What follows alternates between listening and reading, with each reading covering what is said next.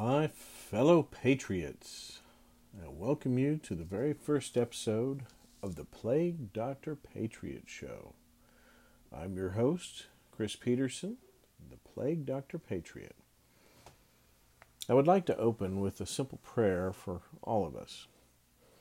Heavenly Father, we come to you in prayer, asking for your wisdom and grace in all things that you would continue to offer us your protection and provision. Help us to seek you first in all things and do our best to love one another. We ask this in Jesus' name. If we're going to be spending a little time together, I feel it's important you all know just where I stand. I hope everyone had a great 4th of July.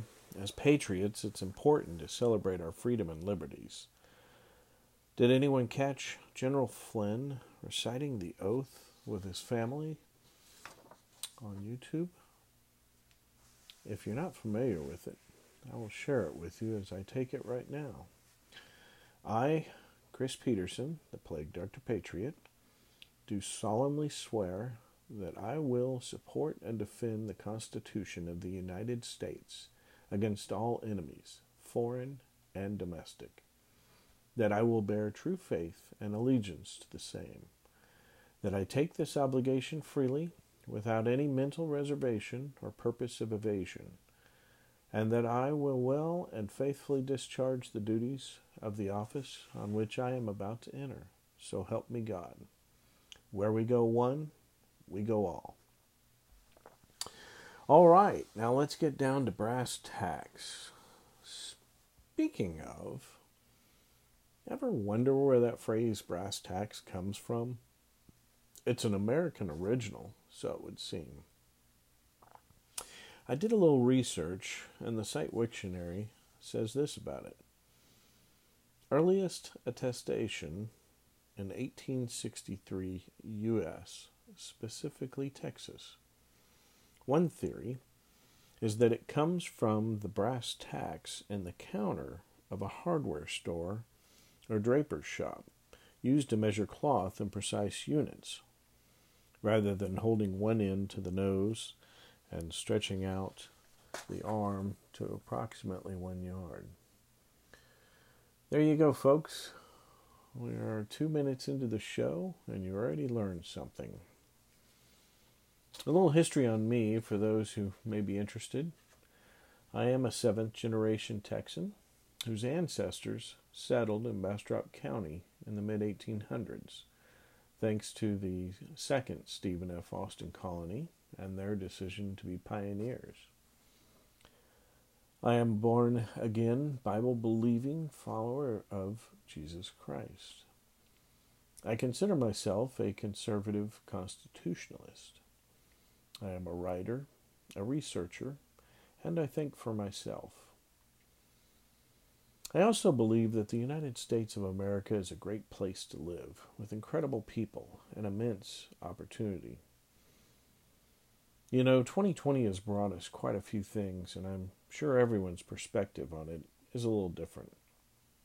Many people's lives have been turned upside down, or their false sense of security has been shaken.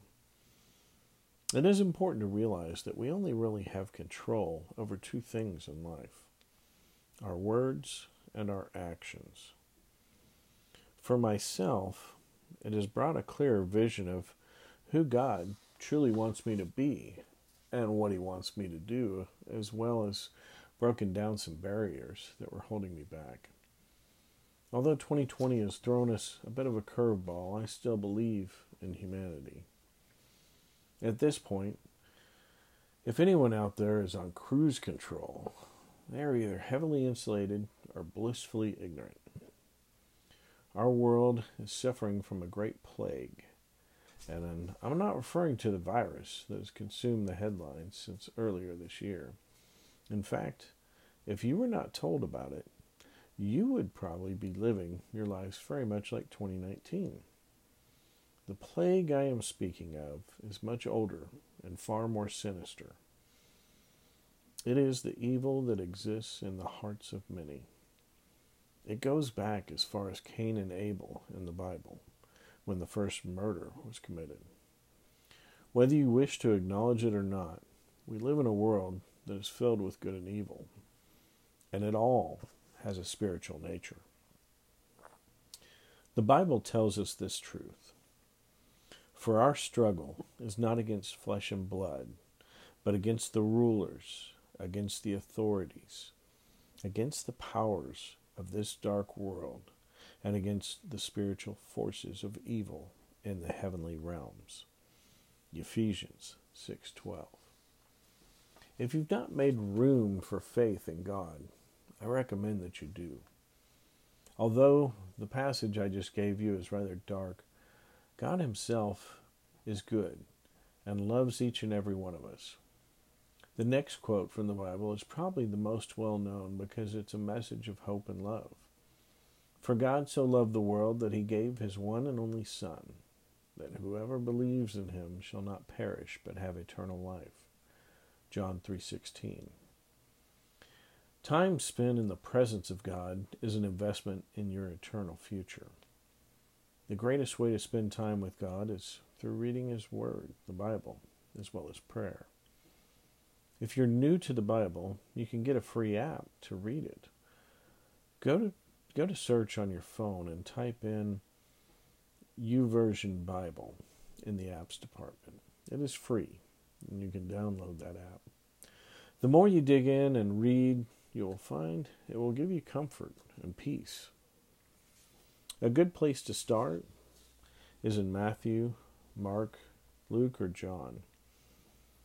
I hope God speaks to you in this season we are going through, and you act upon what it is that He asks of you.